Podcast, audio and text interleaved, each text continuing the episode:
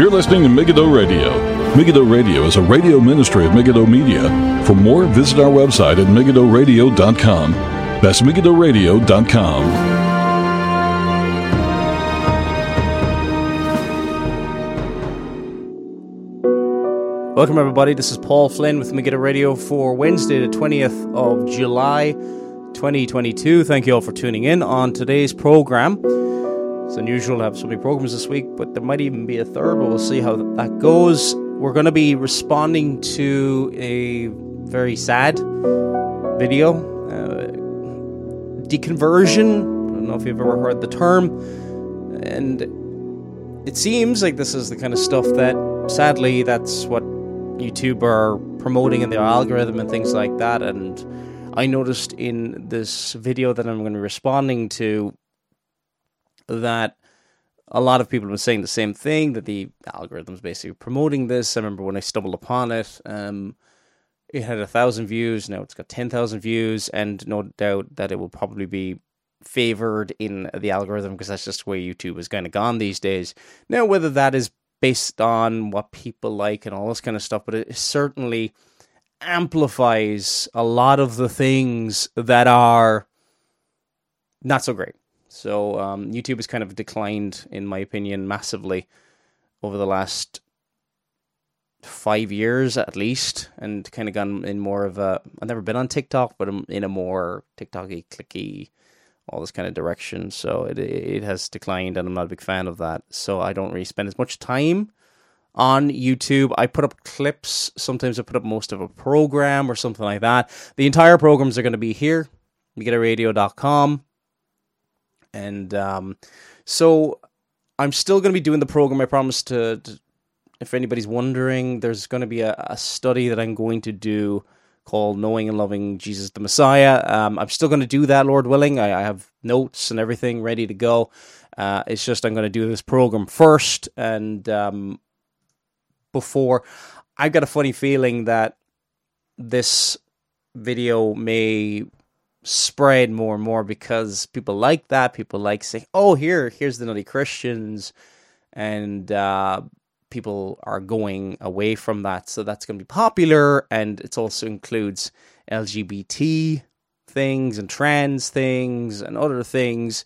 So it takes all the intersectional woke boxes of how evil they see Christianity and all this kind of thing. So I thought it would be better to cover it now rather than leaving for a week or two. Uh, by God's grace, so hopefully, it'll be helpful to you. And um, yeah, there will be a, the entirety of this program won't be on YouTube. A section of this will be on YouTube. I'll see later whether I'll put up the entirety or not of the critique. And um, again, if you have any questions relating to the programs, Megiddo Radio, that's M E G I D D O radio at gmail.com, and you can get to me there, and I will do my best to respond to it. And um, I'm going to be, myself and my family are going to be away for, for the weekend on, on a break, and um, whatever. So tomorrow's the next day is probably like the only day will I might get it done. So it's probably unlikely that that study on Jesus will be on MegiddoRadio.com. My best guess is it will be up midway through next week. Okay, so it's midway through next week is probably most likely um, when it will get done. I will try to get it done this week, though. Having said all that, okay. With all ado, let's uh, let's play the clip and um, respond to it again. This is all very sad. Uh, this is all um, now he's it's a deconversion story, but as you'll see, this isn't really about somebody leaving Christianity. This is about somebody who is never born again in the first place, coming away from what is not a historic church either. Um, I was listening to it there a second ago, and we'll we'll look through this, and um, it seems like at least going I suppose you'd have to take everything he says with a pinch of salt because it's possible he would misrepresent the church that he's in, but it does seem to check out that if all what he's saying is true, they deny the Trinity. So this isn't the Christian church at all. Um, this is uh, This is one of those Pentecostal groups that would be modalist. Uh, but we'll get into this now and um, begin. Let me paint you a picture.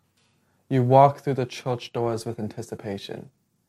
The greeters congratulate you, shaking your hand, saying, Welcome back.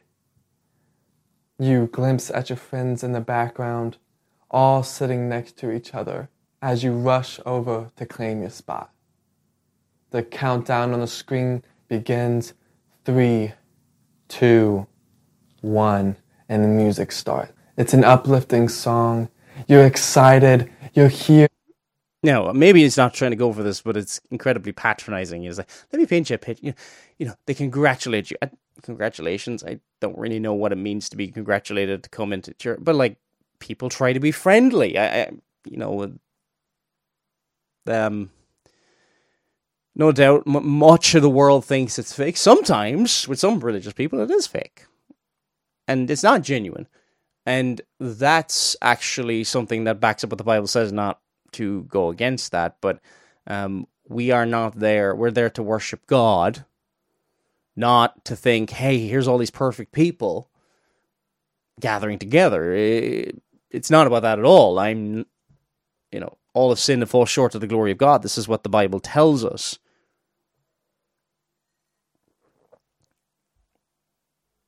Now, he's talking about a specific experience that is in one type of a historical church.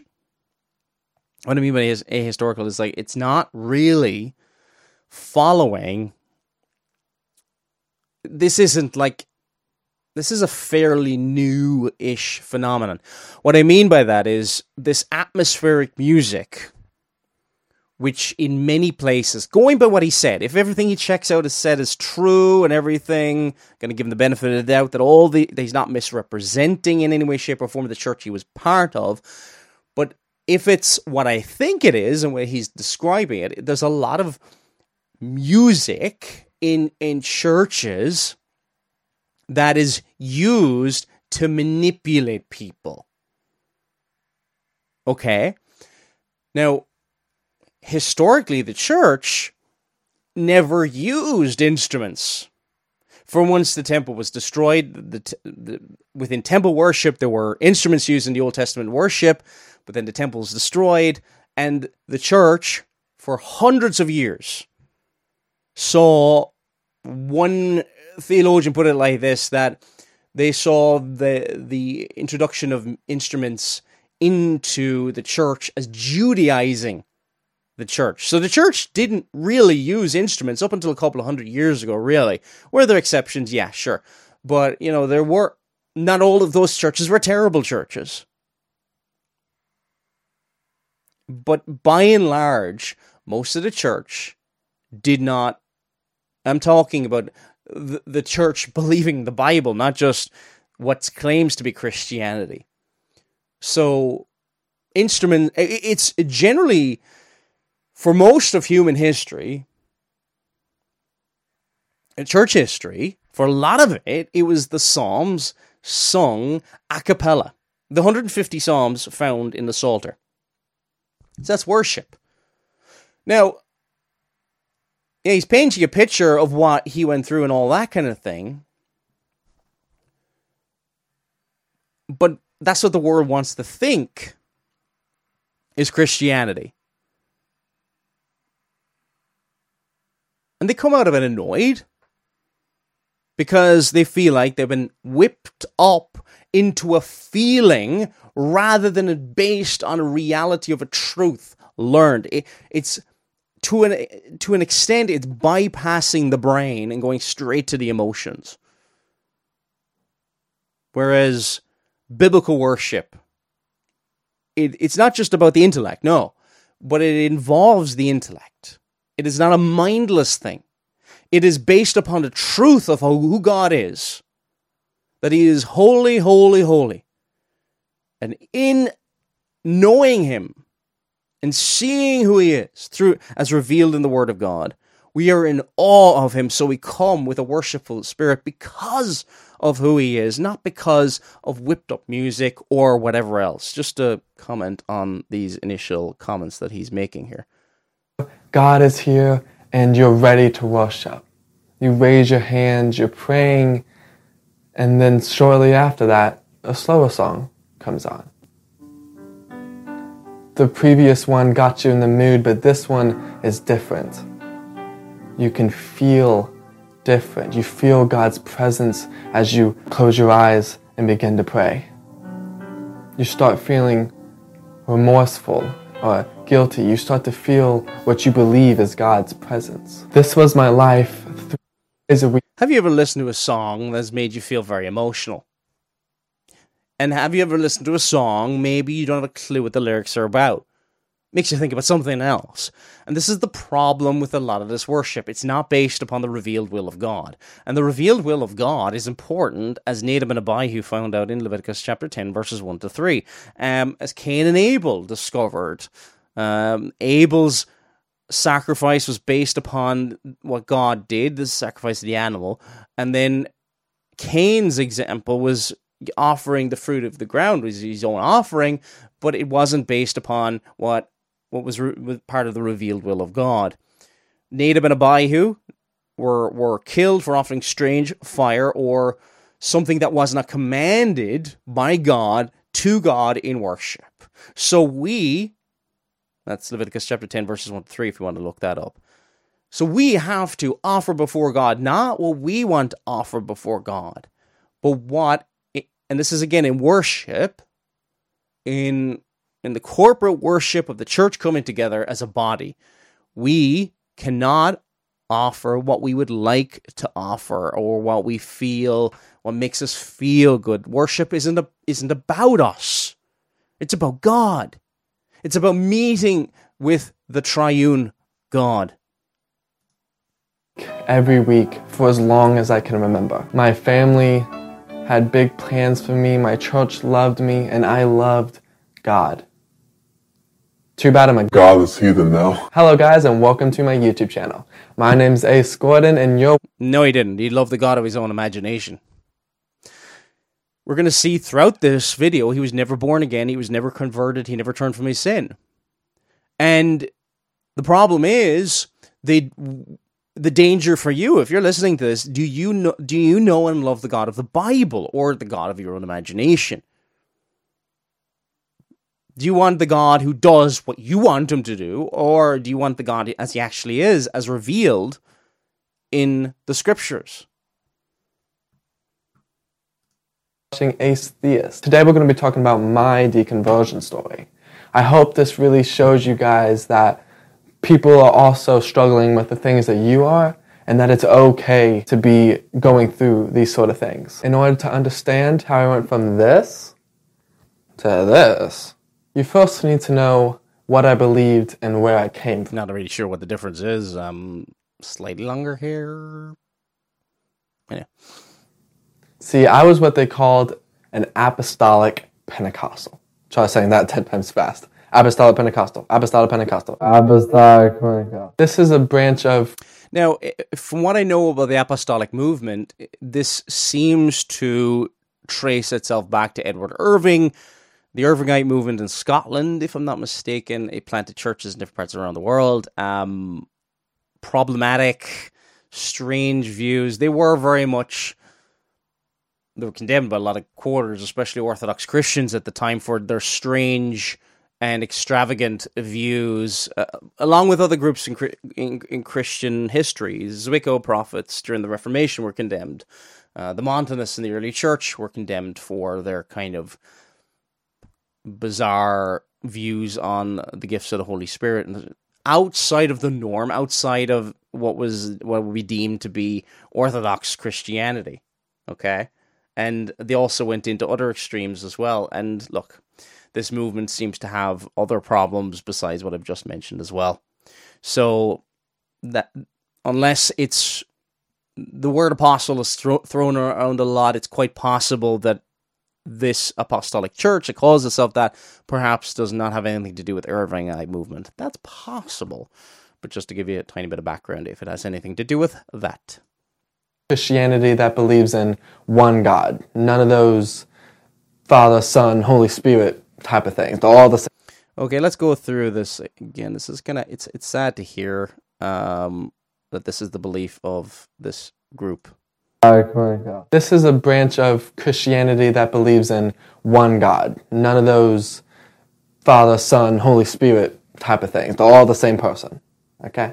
They also believe that the Bible. Okay, so basically, they're a group, an apostate group,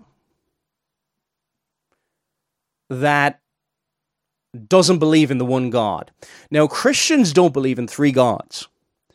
They believe in one God, who's one in essence, and he's three in another way God the Father, God the Son, and God the Holy Spirit. We may not be able to get our wrap our minds around God and who God is. but it doesn't change the fact that God is one God. All if you don't believe that there's one God, you're polytheist. You're just like the Mormons or something like that. Okay? Hear, O Israel, the Lord your God is one. There is one God to worship. Anything else, to worship anything else, is idolatry. There aren't many gods, there is one God. And that's very clear from the first commandment and the second commandment. You shall have no other gods before me. But yeah, you have to say, well, is Jesus God? Well, before Abraham was, I am. That's what it said at the end of John chapter 8. Is it John chapter 8, verse 58, I think it is? Now, that's just one example among many. Also, you read the start of John 1, other parts of the script, plenty of parts of the scripture, Jesus is God, true God and true man. Is God the Father God? Well, yes, we would say that. And God the Holy Spirit. Now, just to think about the Trinity, right? God the Father in, in Mark chapter 1, verse 11, said this of his Son this is my beloved Son, in whom I am well pleased. Is he talking about himself? Or is he talking about another person? Is Jesus in, in John chapter 17, I, I, I say this as reverently as a, reverently, is he praying to himself or is he praying to another, the Father? through the Spirit. When he says in John 14, I'll send another, I'll send a comforter. Is he just going to send himself again in another form? Or is he going to send actually another? So, who is God?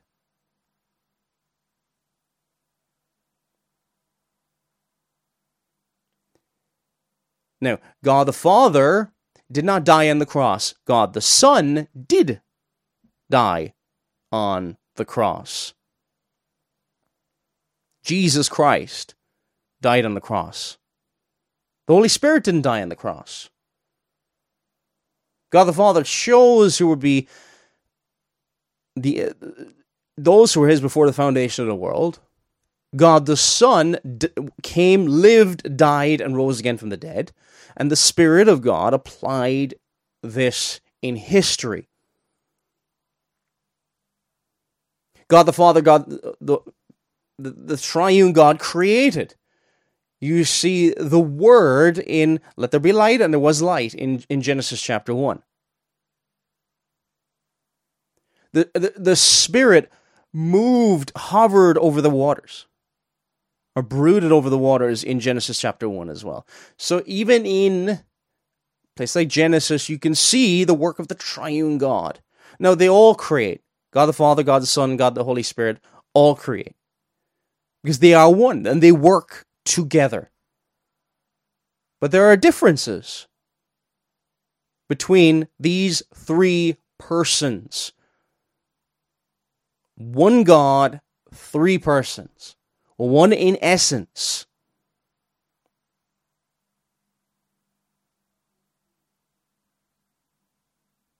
If you reject the triune God, if you reject this God, then your group is not Christian. And so, bad start from the beginning. He was in a group that wasn't even Christian. It, apostate, basically. A group that was probably historically connected to some form of Christianity and departed from it, probably through due to somebody hearing some voices or whatever, and leading to some innovations, departing from what the scriptures have revealed about themselves. These three are one. Look at one part of the scriptures. Uh, 1 John chapter 5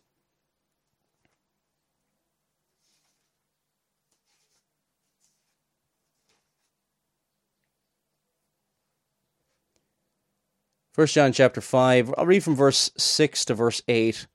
This is he who came by water and blood, Jesus Christ, not only by water, but by water and blood. And this is the Spirit who bears witness, because the Spirit is truth. For there are three that bear witness in heaven the Father, the Word, and the Holy Spirit. And these three are one. And there are three that bear witness on earth the Spirit, the water, and the blood, and these three agree as one. But the Father, the Word, the Word is the Lord Jesus Christ. Look at John chapter 1, verses 1 to 14. In the beginning was the Word, and the Word was with God. And the Word was God. The Word was with God or toward God. And the Word was God. That's the Lord Jesus Christ. So if you deny the Trinity, it, it, it undermines, it, it, makes nonsense of the entire scriptures. And you might say, I, I can't get my head around how God is one in one way and three in another, in three three persons. But our understanding and our ability to wrap our minds around things are not the standard. How much of the scriptures would we well, I can't wrap my mind, my mind around God just speaking the world into existence. What if you said that?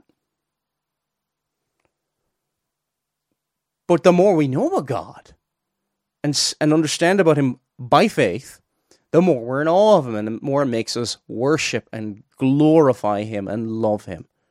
100% the Word of God and complete fact creationism, flood, water to wine, all of it. It happened. Don't question it. But my personal favorite is they believe in the Holy Ghost. So, okay, don't question it. Well, I don't know what, what people were like in that in those circles, but you should ask questions if you're struggling with something. It's not a healthy environment if you're in a church and you can't ask questions and you can't work through whatever difficulties or doubts or whatever you may have which is also called speaking in tongues, which is also called glossolalia, if you're one of those smart people. But it looks a little something like this.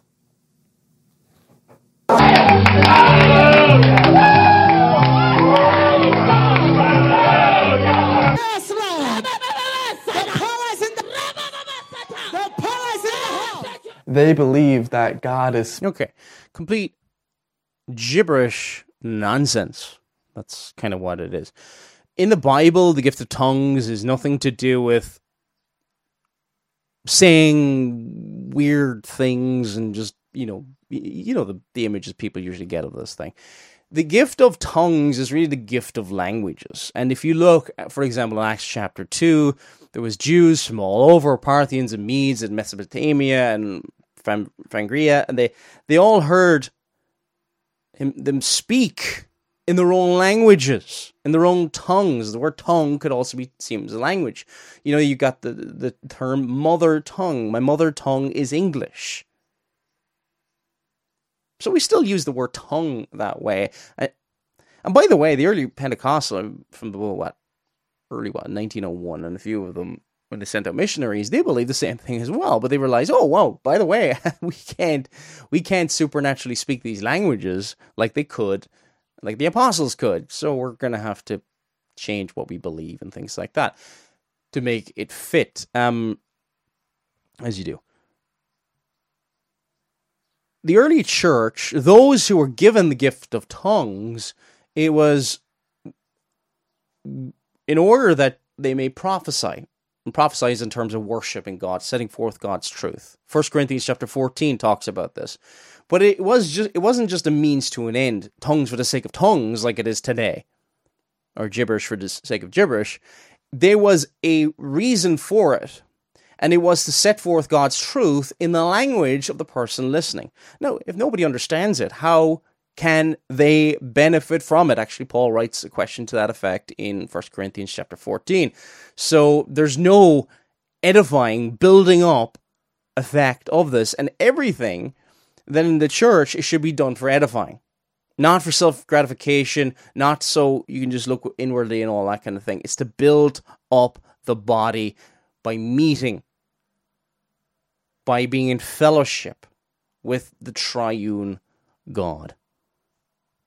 And you go through the church, most mainstream historic churches rejected this. You may be listening to this and think, well, that's what I think of as Christianity. That's all I've seen. A lot of the churches around the place that people are so speaking so positively about gives give Christianity such a bad name. We may we may come across oh they're so passionate about prayer and all that. A lot of them are passionate about the feelings they get from it. A lot of them are are ex, are exchanging some maybe some drug pass that they had and, and getting some spiritual high off of whatever they're whatever they're going through. Now, whether it's psychological, demonic, or whatever, I have no idea. I don't know. Uh, that uh, what, what woke me up to this years ago. I remember there was a testimony by Brian Head Welch, the guy who, well, he left Korn at one point and went back. He kind of got into very, very weird, charismatic circles. John was it John Crowder and other things like that. Very, very blasphemous stuff he got involved in, and that kind of woke me up to that thing that he was replacing his drug past and then getting that high out of it. Now, is there a joy? Is there a peace that passes all understanding? Excuse me, by being in the presence of the Lord? Are there wonderful times of fellowship with God? There are. And I don't want to make it into this cold, intellectual, damp, unfeeling reaction and fear against that. We don't want that either. And there are some Pentecostals and charismatics at times in those circles, and I'm talking about a minority now, who are wonderful zeal. They they they witness the, of Christ and all that kind of stuff. But to those people, I would say they need to get out of those churches. There are some wonderful people, and I've met people. They're, they're great. They're great and they struggle with a lot of their practices in the charismatic movement, but they need to get out of those churches. Like a lot of people are in, there's some great people in somewhat liberal churches, and they need to get out of those churches as well. They're not they're not good for their spiritual um, growth and everything else like that. And some some churches degenerate so much they become synagogues of Satan. Uh, was it chapter twenty five of the Westminster Confession of Faith talks about that. Let's continue. Through you, and that he's changing a language to a, some different language that you don't already know. So, for instance, people would tell me I sounded Dutch. I don't even know what Dutch people sound like.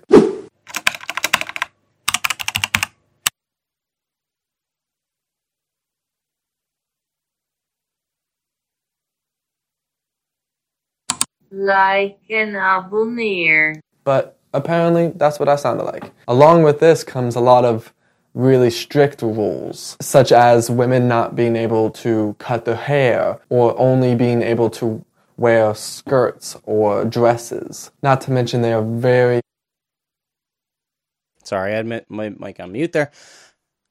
This is not common in a lot of churches, at least the churches I've ever come across, in whatever sense. Um, even churches that are very, you know, they might you know, they might be very pro skirt or whatever like that. Eh, no one is going to say, well, you need to woman wears pants can't can't come in or any of that kind of silliness. No, that's not. I've never seen that. It's possible that the church. It was. It's not a church. I hate even using the word church with it because they deny the Trinity. I can't classify it as a Christian church.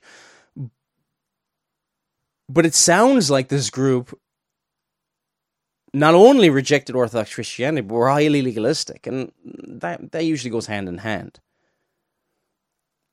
There are things that we will teach from the pulpit that are true and good, but you can't micromanage. The eldership in the church cannot and should not become Diotrephes, you know, in the third John kind of sense and micromanage and control the lives of people. Shepherding is, I describe shepherding as just lead people towards good food, teach it to them. They, they taste and see that the Lord is good. They are like the sheep that lie down in green pastures. They're well fed. They're, they, they have more confidence in the Lord and they grow.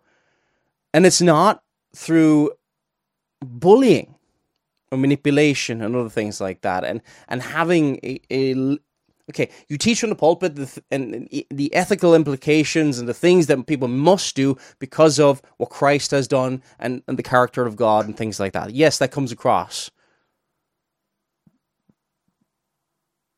But i'm talking about even if you could prove a number of things we've got to be careful that we're not micromanaging. Now there's areas where there's flagrant sin you know, if two people are living together outside of wedlock, that would be a case of bring it church discipline or something like that.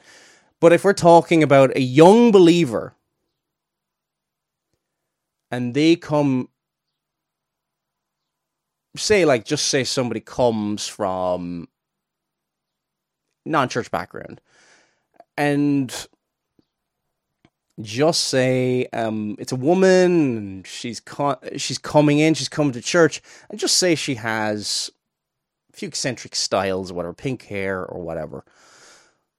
Would you try to micromanage them and try to clean them up to look like everybody else or would you just leave them be which is what i would say? You leave they're they're welcome to come. They're welcome to come to the fellowships the bible studies and and to learn of god and then, as that person, just say they praise the Lord, become born again, and they start to change, you're going to start noticing they themselves will want to change in such a way that it's you know like that that the outward appearance is not look at me, look at me, look at me, and it needs to be that way.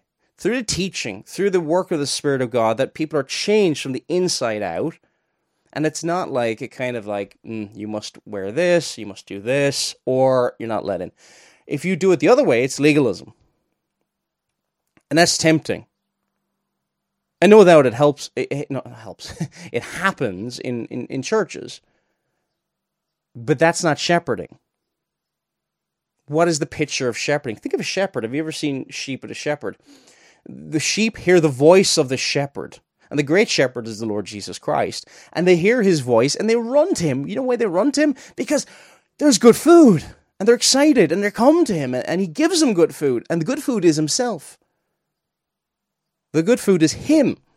And they delight in it. And they delight in him and they want more. And they say, oh, this is good food. And this makes them come back for more and more or the other Im- or the other image of shepherd and don't do that, don't do that, don't do that. Yes, there are things that the Bible tells us and commands us to do. I'm not dismissing that at all. But there's a danger of having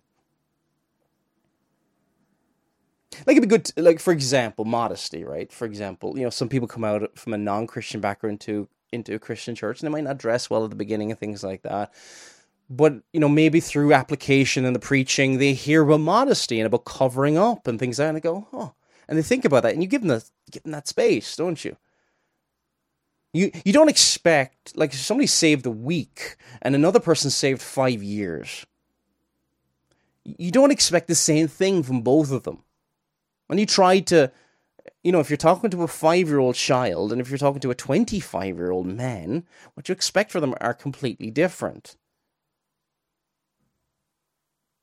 And what we need to do is two things encourage them. They'll be, if they're born again, they're going to be doing some things that are right. Encourage them in those things, that they keep going in those things. And then maybe gently lead them away from things that are not going to do them any good and are going to do them harm. It, I'm saying all this because it's so easy to go in one direction or the other. Legalism,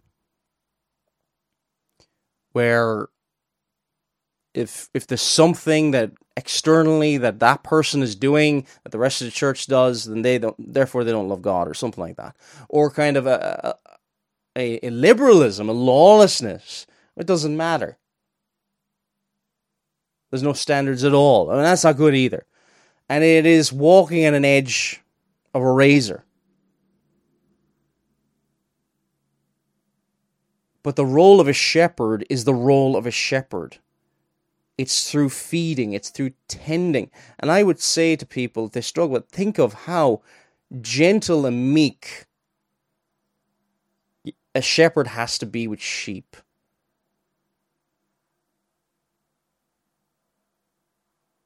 And how dependent the sheep are on that shepherd. Now, it shouldn't be dependent on mere men, but you know, this kind of the, the, on the great shepherd of our soul, the Lord Jesus Christ.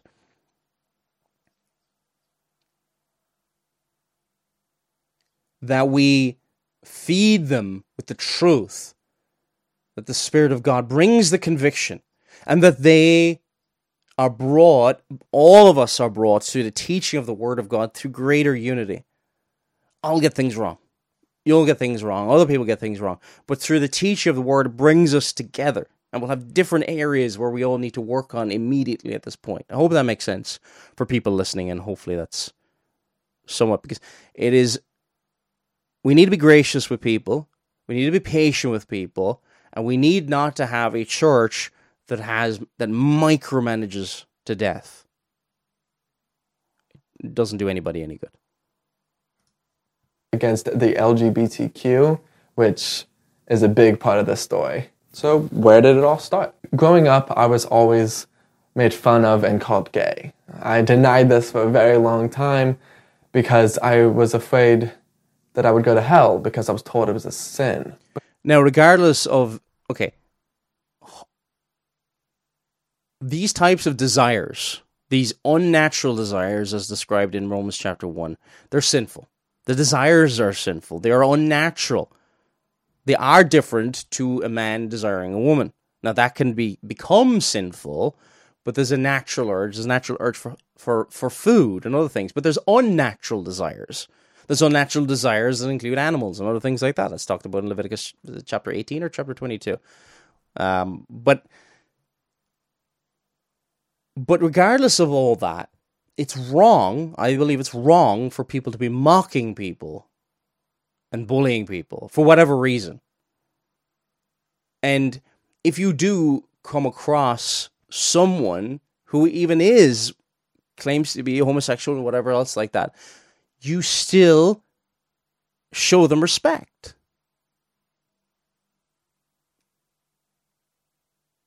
You love your neighbor. You love your enemy. You love the person who hates the gospel, but now there may be limits to that, and they may be doing something blasphemous and trampling the word of God underfoot, and it's pros before swine at that point. But if if they can be amicable, it can be a good conversation that takes place, and you can lead them gently towards the gospel. Praise God and go for it and love them that way, or in other ways. Ultimately, need to be saved, of course. But it's not good. We should not think that, oh, well, you know, uh, all have sinned and fall short of the glory of God. This may be a particularly heinous sin, but at the same time, none of us None of us can boast of our own deeds and our own works. We've all broken God's law. This didn't stop me from becoming friends with other gay people because I saw it as a way to be a good witness to them and potentially bring them to church. Then I met this guy named Jinx. He was a transgender male who, despite our differences, we actually got along very well. Now, throughout this video, I have a clue what he means by this transgender male. It, it sounds like because of the relationship and all this kind of stuff that he had with this person, that this person was a biological male who was a man. Sounds like that. I might be wrong on this because he says transgender man. Um, you know, it, it, maybe there were one of these people who is saying non-binary or some nonsense like that, or one of the other crazy made-up gender studies, made-up genders that are out there. Um,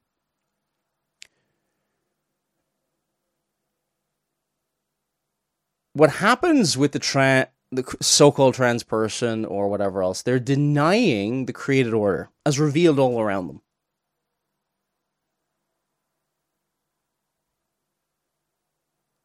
that there's male and female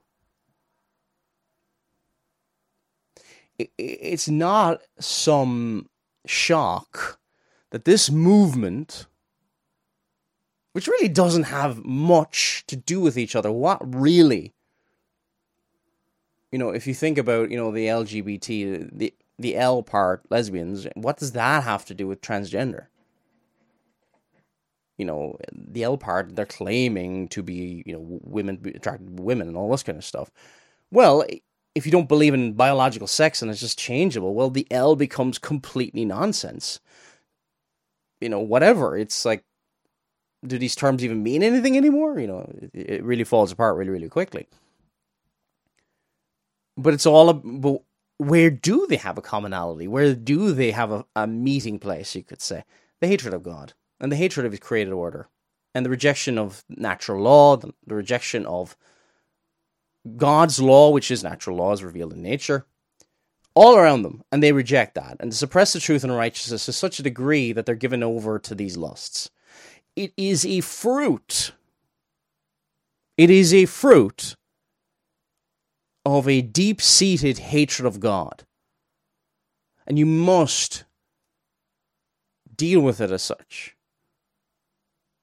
We can't just go down the route of. Yeah, there's psychological problems as well. There's that too.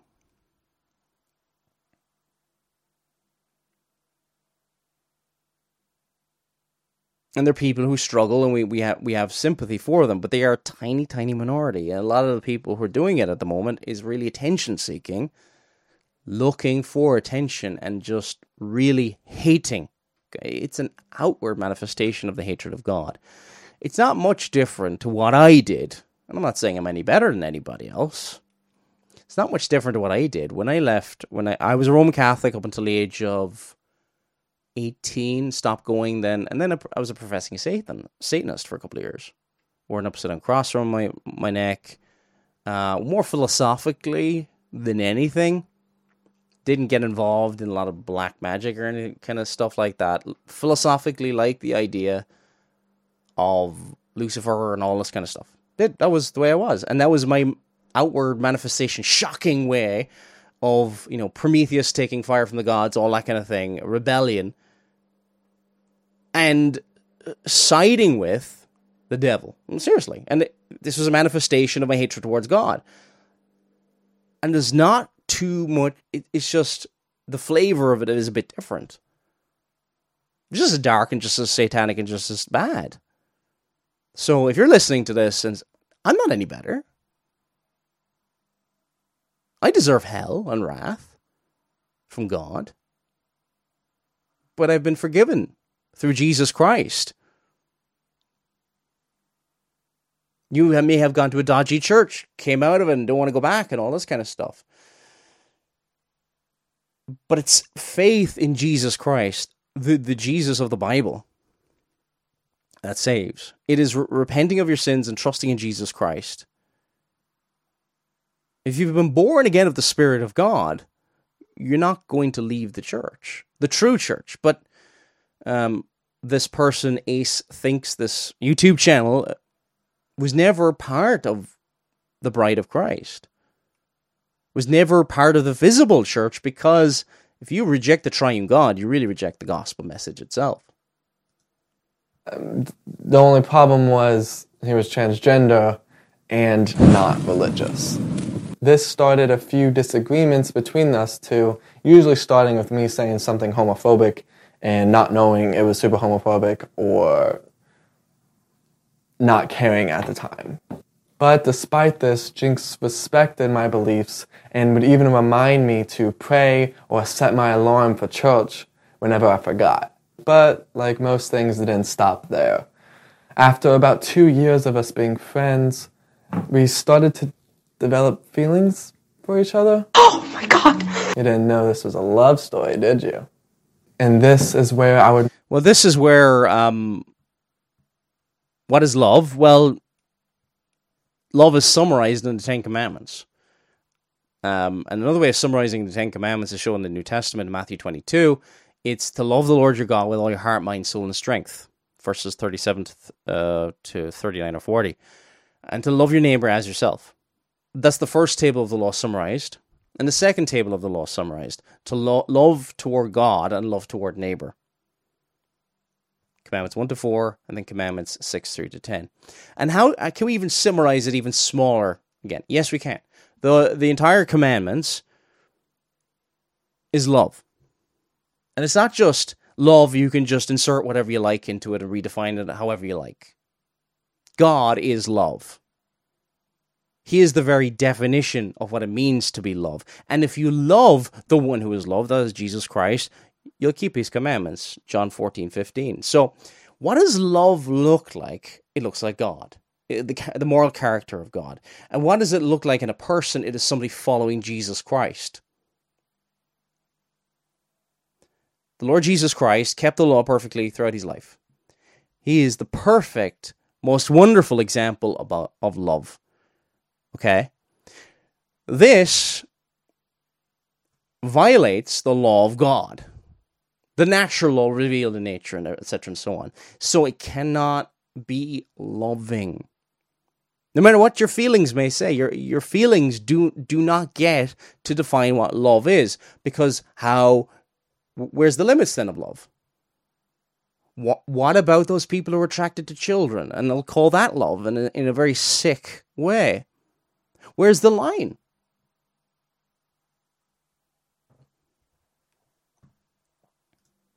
the most amazing mistake of my entire life. And I know that this is horrible, but the way Jinx supported me in my religion led me to believe that maybe he would come to church. How dare you? And like, I don't know, stop being gay. Unbelievable!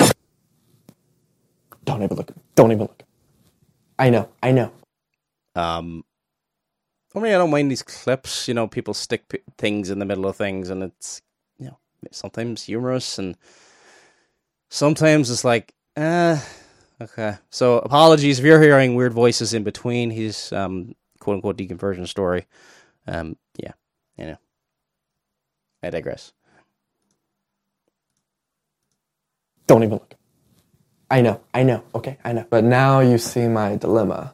I was dating a man I loved, but going to church learning how to hate him. You can imagine this caused a lot of distress. Learning how to hate him. What if somebody was a drunk? That's a sin. And you bring them to church and they repent of that. Does that mean you hate that person helping them come out of that sin?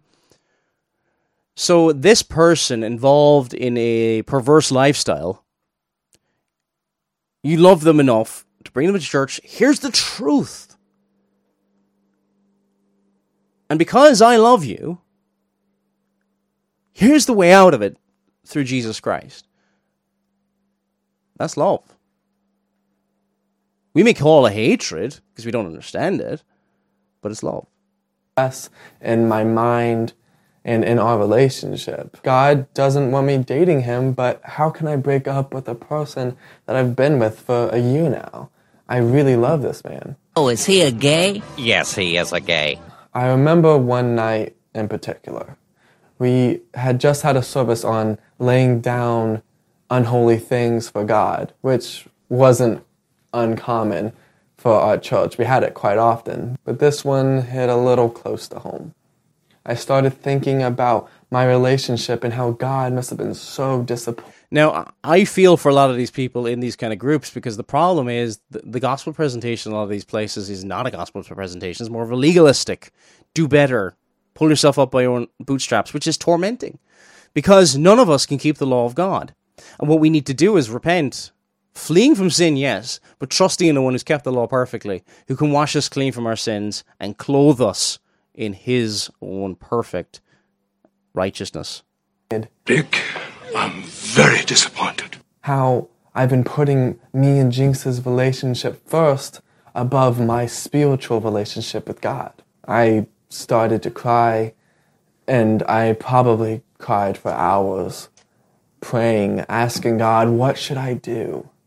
After a while, Look, what needs what he needs is a new birth. What he needed back then was a new birth. Um, it's Paul made it very, very clear in 1 Corinthians chapter six, verses nine to eleven. Do you not know that the unrighteous will not inherit the kingdom of God?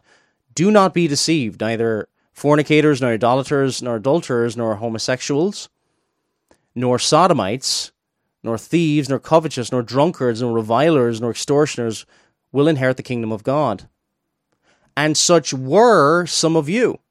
But you were washed, and you were sanctified, but you were justified in the name of the Lord Jesus, and by the Spirit of our God. Such were some of you. You were those things, but you've been washed. I used to be a drunkard. I was that. I don't like this whole idea of, oh, you're always whatever. No, I was that. I've now been washed from those sins and I've been clothed in Christ's righteousness.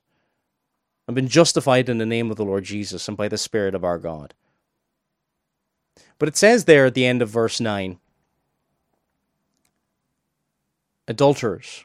Somebody's in an adulterous relationship. Do not be deceived. You will not inherit the kingdom of God. This is a lifestyle saying outwardly you don't believe the gospel. Fornicators. And then it says the last two terms uh, homosexuals. There's two terms here. Um, one's like a catamite. There's no direct equ- exact equivalent to today, whatever, but uh, the first one's kind of a catamite, which is um, not a term for homosexual, type of homosexual um, or person involved in that kind of lifestyle, nor is translates to here in the NKJV sodomite. Um, again, another form of abuse themselves of mankind. As King James translated it back in 1611. The, they're both terms for the same thing. That's why actually the ESV kind of smudges them together and just says those who practice think is it homosexuality, homosexuality or whatever. Um, so the Bible is very, very clear. And by the way, it wasn't anything new back then. It is something that has always been condemned. It was never even something that was promoted in public, even, but it did take place. It did take place back in back in those days. I came to the conclusion that I should break up with Jinx. But before I broke up with him and hurt him and me, I thought I'd read the Bible first. That's the least I could do. At this point, I had heard about how it's immoral to be. Okay. I'm amazed that. I don't know why I'm amazed, but just okay. Is it now? Only now you're reading the Bible. Never. You, okay. If you are claiming to be a Christian and you don't believe and you don't read the Bible, I mean at all. I don't mean that you struggle. I don't mean that you have the odd off day when you don't. You should read the Bible every day, by the way. I mean you don't read the Bible at all. Then you you don't believe it. You're not a Christian. Now, you might say, well, I struggle with reading it. Well, get an audio Bible. There's no good reason to believe you're a Christian if the only time you are hearing Christian doctrine is on a Sunday morning.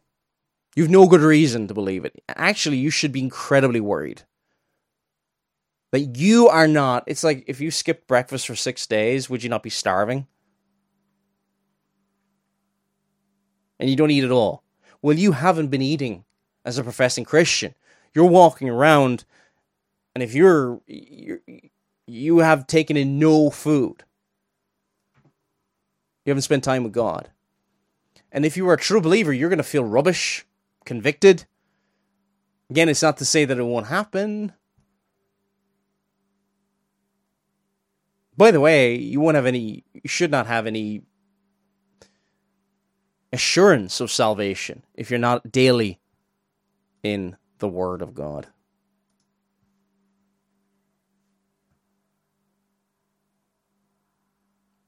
This is freezing on me. A homosexual and how it, the Bible is against it. but I had never truly read the Bible, at least these specific parts of the Bible, and I never truly studied them beyond what my pastor has already told me. But I decided to go and do my. Okay. Romans chapter 1, 1 Corinthians chapter 6 are, are two places that talk about it. And it's pretty amazing that somebody wouldn't have read that by now. Research because I thought maybe Jinx would understand if I showed him the actual like verses in the Bible. I decided to read 1 Corinthians 6 9. This is widely known as one of the biggest verses against homosexuality in the Bible. I read the King James Bible because I was told that it was the only true version of the Bible and it was the oldest and closest to the originals. But what I found shocked me. I didn't even see the word, it wasn't even in there. I looked it up and it turns out the word homosexuality didn't even show up in the Bible until 1946.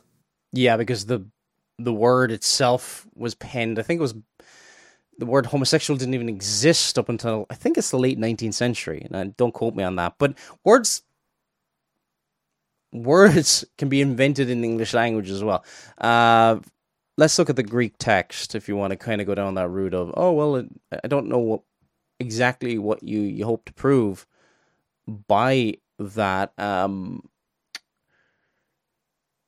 so the word here translated abuse themselves of mankind, which is in the King James at the very end of first force first. Um, what I'm gonna do, I'm gonna bring it up on the screen here. All right, see that there. My BibleWorks no longer does that actually work anymore? No, it's it's gone. Doesn't work anymore. Anyway, unfortunately, um, my BibleWorks does not work in Mac anymore. Don't have to make it work. Um, arsenokoitai. Okay, that word there highlighted. That word means um, kind of literally men betters.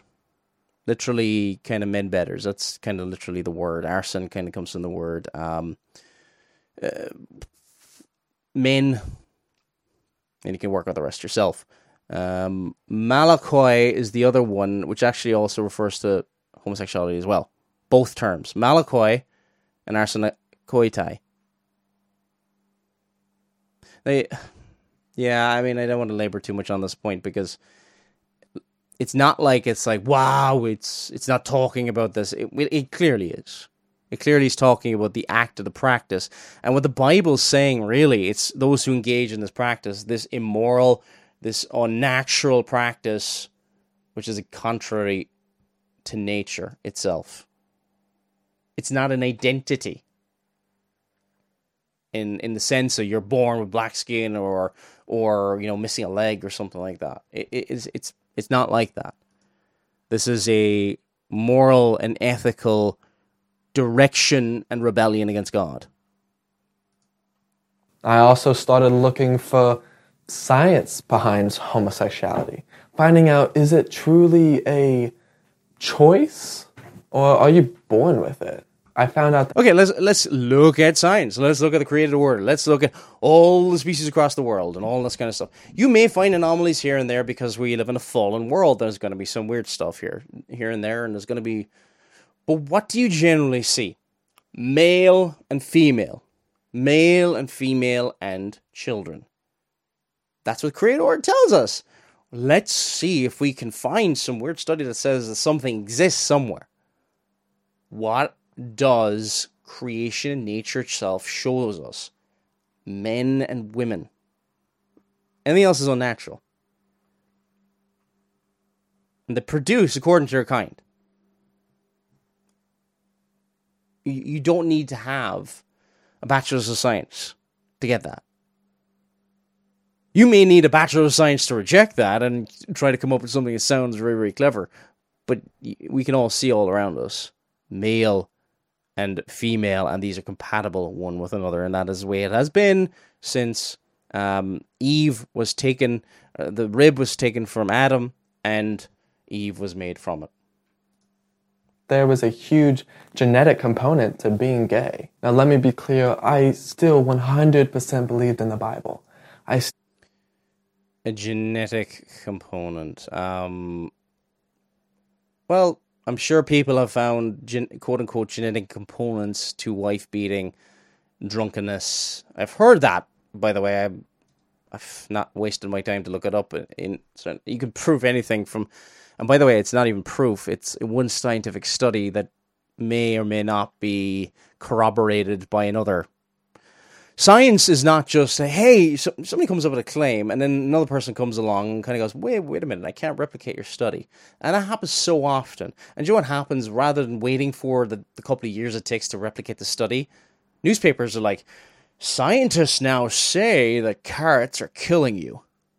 You know the stories and the, you know the and then somebody will come along and look at this the study and go and go wait a minute their methodology is all wrong but that's not that's not exciting enough for the clickbait on the internet, and um, and that's why you get you know one minute coffee's good for you, one minute coffee's bad for you. So just be don't believe everything you read on the internet. You know, as Mark Twain once told us. prayed every day. I still thought God was real and everything in the Bible was real. I just thought maybe we got this one verse wrong. Now I know a lot of you guys Got the one verse wrong. Uh, how? Where's the alternative to the Arsenokoitai and uh, malakoi?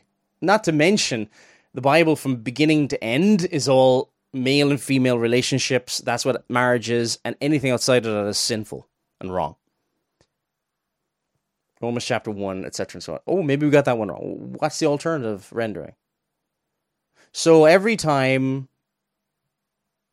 we have any positive references, is to what marriage actually is between one man and one woman for life. And any anytime there is any mention of people involved in these unnatural desires and activities and stuff like that, it's not just negative, it's unbelievably negative. I was like, whoa, maybe we got it wrong. If you can't be confident about this, you can't be confident about anything from the scriptures. And this is really just, well, if you torture the data, it'll confess to anything. And I have this lust and desire that I can't let go of, and I don't want to let go of. So I want to go to the scriptures and find a way that it will agree with me. This is where apostasy begins. We need to submit to the scriptures, not for the scriptures to submit to our twisting of them. I think that this just happened overnight, but actually, I studied this for a while, a few months even, just specifically learning about homosexuality and how that relates to the Bible. I had come to the conclusion that there was nothing wrong with being gay and that I could be in my relationship. How? She spent months reading what? Did you read Romans chapter 1, which talks about the rejection of the creation order? And anyway, like he, he eventually he completely stopped professing to believe later on. For the wrath of God, verse 18 of Romans chapter 1, is revealed from heaven against all ungodliness and unrighteousness of men who suppress the truth and righteousness, because that what may be known of God is manifest in them, for God has shown it to them. For since the creation of the world, his invisible attributes are clearly seen, being understood by the things that are made. So, but the things are made, we see them all around us, we understand these invisible attributes his power, his wisdom, other things like that. Even his eternal power and Godhead, so that they were without excuse. Everyone's without excuse. So, because although they knew God, they did not glorify him as God, nor were they thankful. And verse 24, skipping on there a little bit.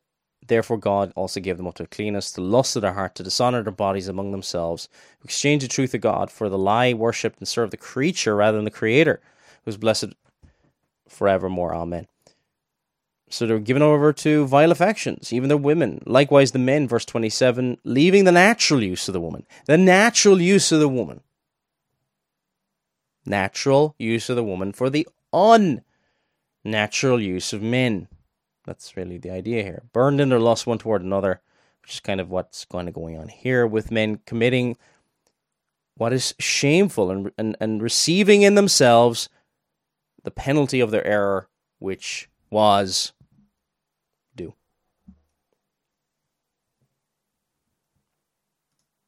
And still be a good Christian. I just thought that maybe there was a misunderstanding. I mean, the Bible's up for interpretation, isn't it? But now something kept bothering me. I was always told that the Bible was 100% perfect and we didn't get it wrong, and there was no way that it could mean anything else. Now, let's separate two things uh, people, and we can get interpretations wrong of the Bible, where the Bible is not dependent, the, the infallibility of, or the lack of infallibility of our interpretations of the Bible does not impact the Bible itself. However, um, this is not exactly something that's in any doubt. By the way, even even apart from the Bible, creation's very very clear. The book of nature is very very clear on that it is contrary to nature.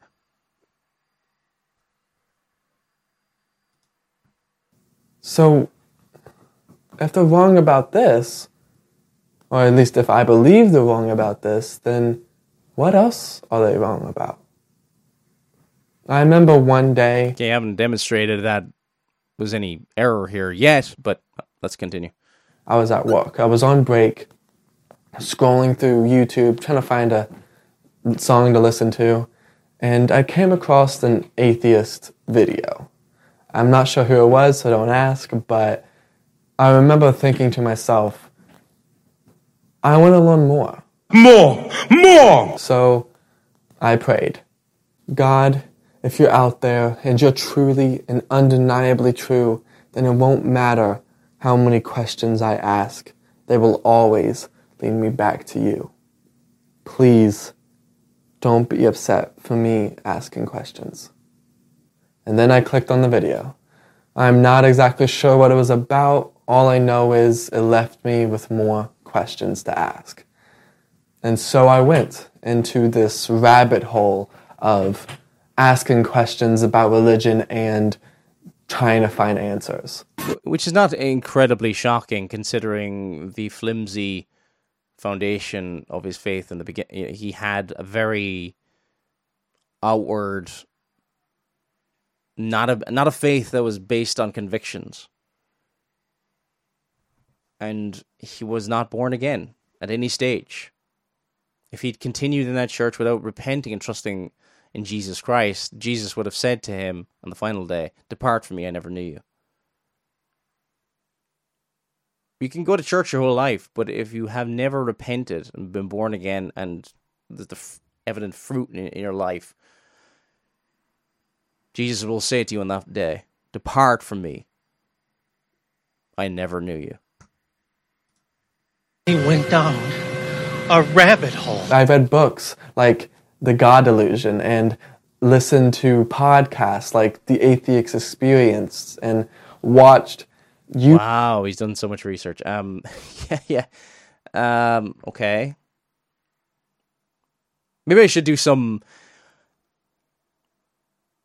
the atheist really, the best response really the Bible is John 14 1. Or not John 14, Psalm 14 1. The fool has said in his heart, There is no God. Only a fool will come to something. Say, take a book. You know that there's a writer. And by studying the book, you know more about the writer and things like that. If you find an amazing painting, you don't say the painting made itself. No, you say that he has a somebody created the painting.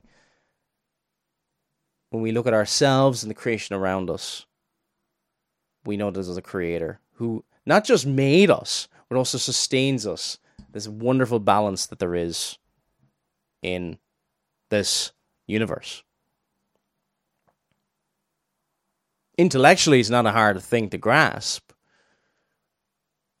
It's just men suppress the truth and unrighteousness, and then you need convoluted arguments in order to deny what is right in front of us. And to deny the true God of the Bible, the God that people hate, and to then they want to pretend that he doesn't exist. It was like cosmic skeptic or atheist. See what I did there? I listened to countless debates on religion, trying to be as unbiased as possible. Eventually, I had had enough. I knew what I believed, and it was. T- well, everybody's got a bias. Everybody's got a bias. And your bias will always be towards unbelief because unless until it's hard to know if if this person ace think and if you're listening to this, I you know, feel free to reach out and get a radio uh, at gmail.com. But if if you've even heard the gospel in all of this, that there is hope in Jesus Christ by trusting in Him, not by cleaning yourself up and repenting first and then believing or something like that, by turning to Jesus, you are turning from sin. And He promises, through faith in Him, to wash you, to make you clean, and to make you a new creature in Him. And you will be accepted before the Father because of what He has done, how He lived, died, He suffered for you, for, for sinners like you and I, and how He rose again from the dead, showing that He was not a sinner, showing that He was the Messiah that was awaited, showing He was the Messiah who was prophesied for hundreds of years prior to His coming. The Bible is swimming in evidence and proof that this is the true Messiah, the Savior of the world, the Lamb that was slain, the Lamb that taketh away the sin of the world. Time to tell my friends and family. I wish I could tell you that they said, oh, it's okay and we love you still, but that's not what happened. I first told my parents that I was an atheist. I thought that maybe if I told them I was an atheist and they knew that I didn't believe in God, then they would understand why I didn't think being gay was a sin. I didn't really want to get into the conversation of you're wrong about your own Bible. I felt like that wouldn't go across too well. You think? They blew up. They told me that I was lying and that I'm not really an atheist. More lies. Look, I. They blamed Jinx for. Now, I don't know what conversation went down. Sometimes it's like, well, you're suppressing the truth and the righteousness. You're not really an atheist, as in, like, there are no real atheists. Even when I was a professing atheist, I was, in the back of my mind, I knew well that God existed. I think that's probably what they meant, really. Um,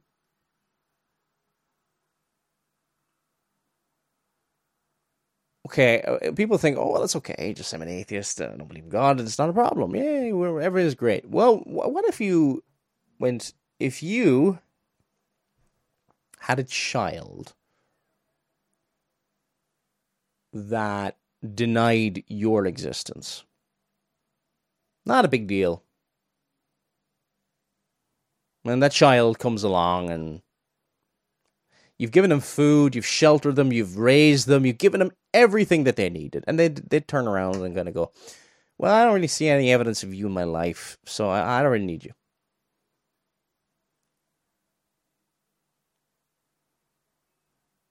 Not really a big deal? Or would you say that's incredibly ungrateful of the child? Sounds incredibly ungrateful of the child.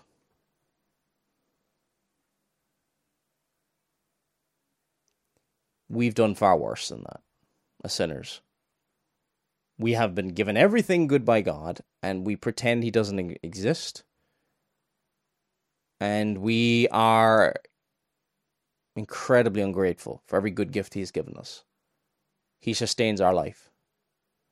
And we continue in rebellion against Him. And He's gracious and merciful and long suffering enough to allow us to continue on this earth. For distorting my mind and leading me down the wrong path, even though I had told them that it was a decision completely on my own and that Jinx had been as supportive of my religion as he possibly could have been. And of course, I got the classic, you're gonna go to hell. and that was before I told him I was gay.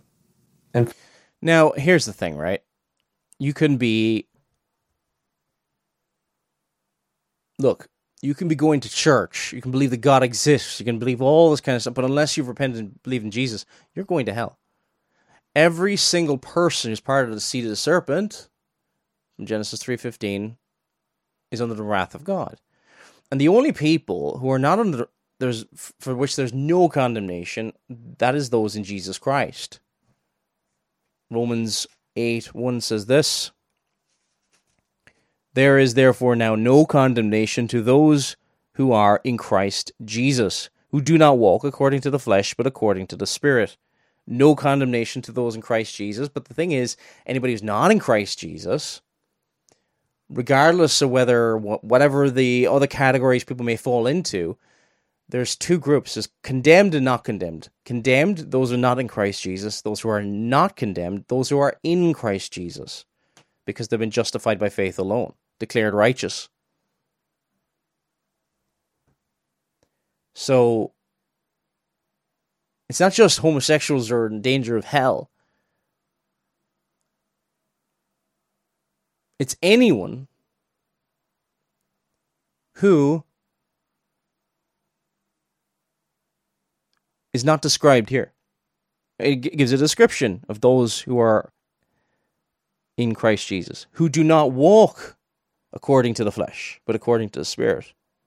Who do not walk according to the flesh, but according to the Spirit. And that's Spirit, big S, the Holy Spirit. Those who follow the Spirit of God. Those born again, those regenerated by the Spirit of God.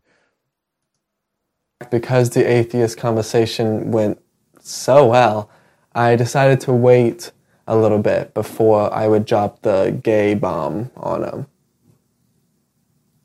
But that didn't go any better they criticized me and Jinx, dead gender Jinx, and called us gross and a freak.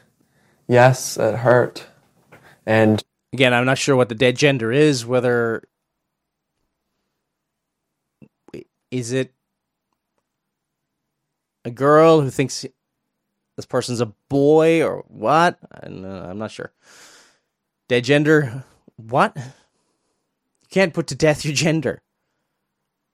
But yeah. Our relationship has not been the same ever since. But I don't regret my decision. I think there came a time where I didn't want to hide what I knew was true. I had been such a big member of the church for so long, bringing so many people to church, and all I could think of is that they're in it because of me. I knew that if my church friends knew that, hey, Ace, he's a atheist now, and we love him. We grew up with him. Atheists must not be those horrible God. Okay, if they believe the Bible at all, then they're going to be incredibly sad that you were once a professing believer and now you've turned your back on that, and then you've rejected the the, the giver of life and all that. Again, this group does not even sound like it's Christian because it rejects the triune God Father, Son, and Holy Spirit. Three persons in one God. The, and these three are one. These three are one. Father, Son, Holy Spirit. It is one God, but three persons. Less heathens that we all thought they were. And maybe I should start asking questions. Heathen just means unbeliever. It's just an old word for unbeliever. So I remember there was, there was a guy I knew for years, and he came to me. He's like, "I bet you think I'm one of those heathen." And I was like, "Yeah, heathen means unbeliever. You don't believe, do you?" And he was like, "No." That's what heathen. You know, that was the way goyim or the nations was translated in the Old Testament and King James and stuff like that. But it just means unbeliever. Um, we're not those heathen. Well, if you're an unbeliever, that's what the word means. Okay. Yeah. I mean, if Ace did it, then maybe I can too. Now, I'm not saying that you guys should post on Facebook right now, I'm an atheist, and get criticized, because I still get criticized to this day about it. You may not be prepared for that or even wanting to go down that road, but don't be afraid to ask questions. Just because everyone around you believes a certain thing does yeah, don't be afraid to ask questions, but don't be. But what does one have to do with the light of nature all around and to come to the conclusion that there is no creator, it just created itself, or whatever other explanation you want to give?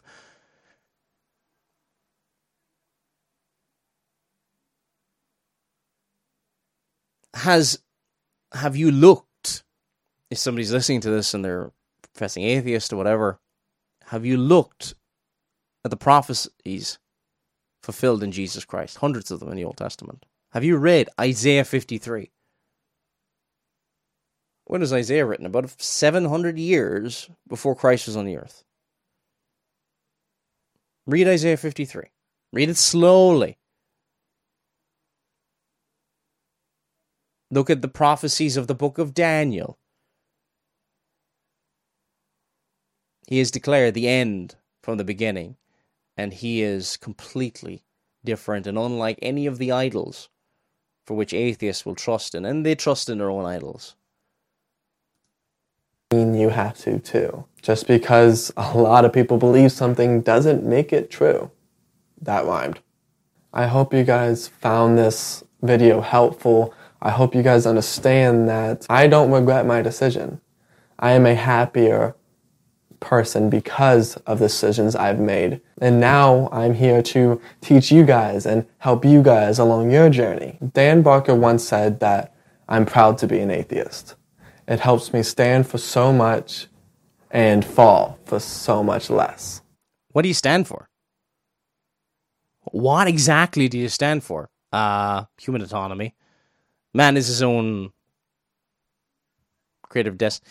That's true, and you know, like man is the measure of all things. That that that is depressing. What what do you stand for? Um, chaos and confusion. I fall for so much less. Well, you you think that there is no creator of this world. Y- You know, if somebody again showed you a painting and you said, no, no, nobody created that. There's no evidence that anybody created this painting.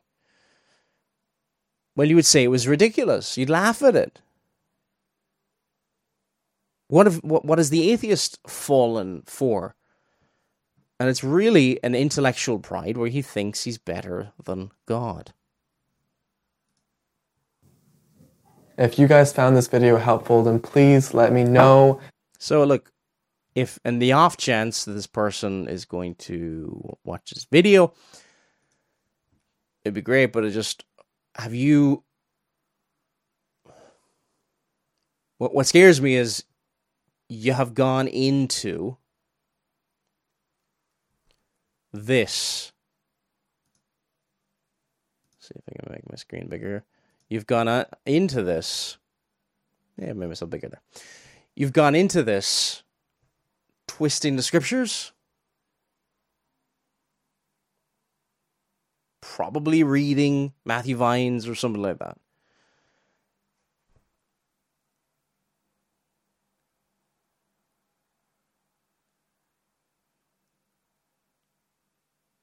You need to be born again. You never were. You were part of a group. according to your own testimony, does not believe the Bible. And I pray if anybody me- matches the description or anything else like that, would trust in Jesus to read the Bible for yourself. Read whole letters in the, you know, read Romans, read First Corinthians, Second Corinthians together, asking the Lord for help. May the Lord bring you out of the darkness that many people find themselves in today. Okay, so that's the end of the YouTube section. That's actually a lot longer than I wanted it to be. Uh, it's going to be an hour and 20 minutes, unfortunately. So if you've got any questions, radio at gmail.com. That's radio at gmail.com. And uh, I don't think. Actually, look, the next program will be next week. That study I promised on knowing and loving Jesus the Messiah. Hopefully, about probably like Wednesday next week by, by God's grace, if possible. Please keep us in your prayers. Thank you so much for tuning in. Thank you so much for your support. Talk to you again soon.